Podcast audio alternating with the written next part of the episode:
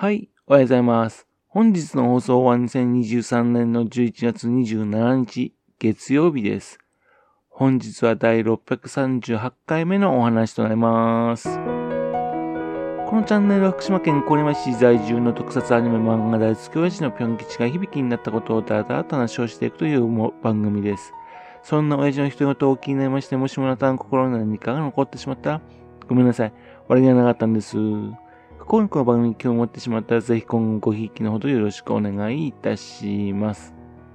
今日はですね、話に脈絡もね、オチみたいなもないです。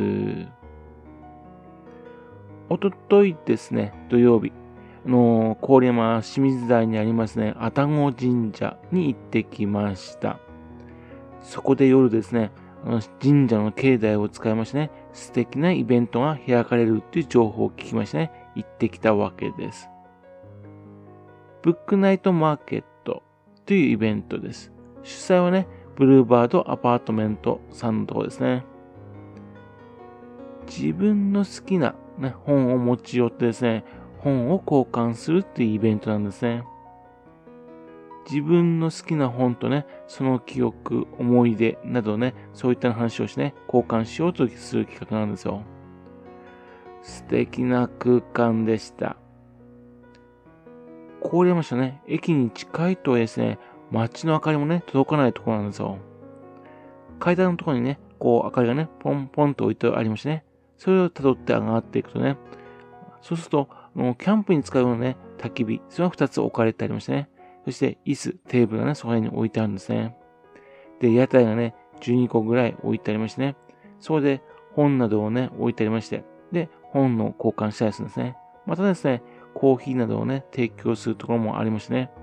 また、静かな音楽も流れていて、で、火の前にね、本読むスペース、ね、テーブルやと椅子がありますんで、そこに座って、ね、あのー、本を読むのもいいですし、また、友人とね、の本の話をするのもいいっていう、そんな風なイベントでしたね。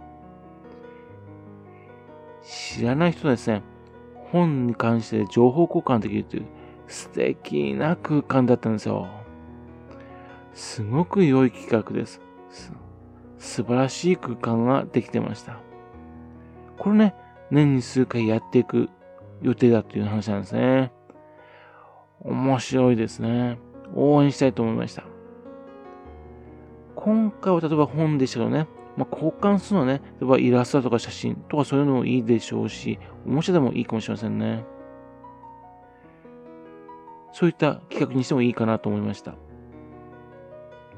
ただ、本好きって言ってもね、まあ本というのは好みがあるんでね、交換といっても互いに満足できる本とね、交換できるとは限らないっていうところありますよね。また、あの、本好き同士ならいいんですけどね、本好き以外の人、本が興味がない人はね、これに参加してきたらね、ちょっと崩れてしまうな。そんな危うさもね、感じましたね。だけでも将来性のある企画、今後の動きがね、非常に楽しみな企画だと思いました。これが楽しみにしております。その会場のね、屋台の一つで、一つですね、日日文庫さんという方と出会いました。屋台のね、数十冊の本が並べてあったんですね。それは綺麗な絵本なんですよ。日日文庫さんはですね、郡山市でね、絵本セラピストというのをされている方らしいんですね。また、絵本のコーディネーター、そういったこともされているみたいです。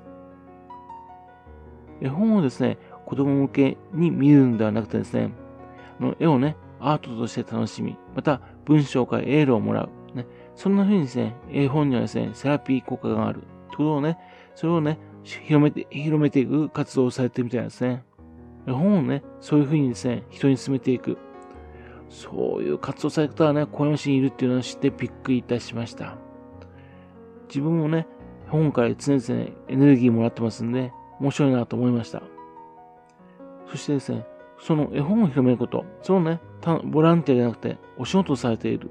ころにも興味持ちましたね。あの、これましょね、クワのパン屋さんのところ、そこで絵本を読めるコーナーがありますね、と言ったですね、それもね、そこが実施した成果の一つだっていうんですね。驚きました。いろいろ情報交換がね、えー、本に関してできて非常に嬉しかったです。そのうちね、その日日文庫さんとこ行ってみなければな、というふうに思っています。で、日日文庫さんのね、ホームページをですね、つらつらと眺めていましたね。郡山子供に本を広める会っていうのを目にしたんですよ。郡山子供に本を広める会。まもなく創立50周年になる団体です。それ見てね、ああ、あったあったと思ったんですよ。そういえば小山市にはですね、全国に誇れるね、本に関する文化があったんですよね。民間ボランティアのですね、子供図書館なんですよ。現在もね、あります、クローバー子供図書館。これは1952年にできた図書館です。もう71年ぐらいのね、歴史がある図書館なんですね。他でね、目にすることがない、することがないですね。これは施設、私立の民民間の子供図書館なんですよ。ね、その活動が広まってきましてね、ボランティアでね、自分の家をですね、子供向けの図書館にするっていうことがね、昔、これましであったんですよ。彼は忘れていました。昭和50年代頃にね、非常に活発だったという記憶があるんですね。郡山市のね、中央図書館、そことも連携していましてね、えー、図書館の方にね、あの、中央図書館のね、地図が置いてあったりね、まあ、子供図書館のね、活動などをね、報告するような冊子とか置いてありましてね、手を組み合って活動してんだな、というような記憶があります。何よりも自分の家をね、子供向けの図書館にするという話を聞いてね、ワクワクした記憶があるんですね。ところがですね、自分の子供たちをね、育てるときにはね、その話を見聞きすることがなくてね、すっかり忘れていたんですね。現在どうなってんだろう？と、とても気になります。でも今回ね、彼が存続しているという話を聞きましたね。今もね、子供図書館どこにあるのかなというのに気になってるんですね。何よりもあの、大元になったですね、クローバー子供図書館。そしてに自分がね、足を踏み入れたいことがないと思い出したんですよ。というわけでね、今度ですね、クローバー子供図書館に足を踏み入れてね、これは子供図書館ってどうなってるのかなっていうのをね、調べてみたいというふうに思っております。というわけでね、あの、ブックナイトマーケットっていう新しい本を中心にしたイベント、それをね、参加してね、そして、日日文庫さんというね、絵本を広める活動をしている方を知って、そういえば、これましにね、誇るべき子供図書館という文化があったな、とでも思い出したと。そんな風なお話でした。といともない話でどうもすいません。はい。それではまた次回よろしければ、プンキチのお宝話をお付き合いくださいね。本日もお聴きくださいまして、誠にありがとうございました。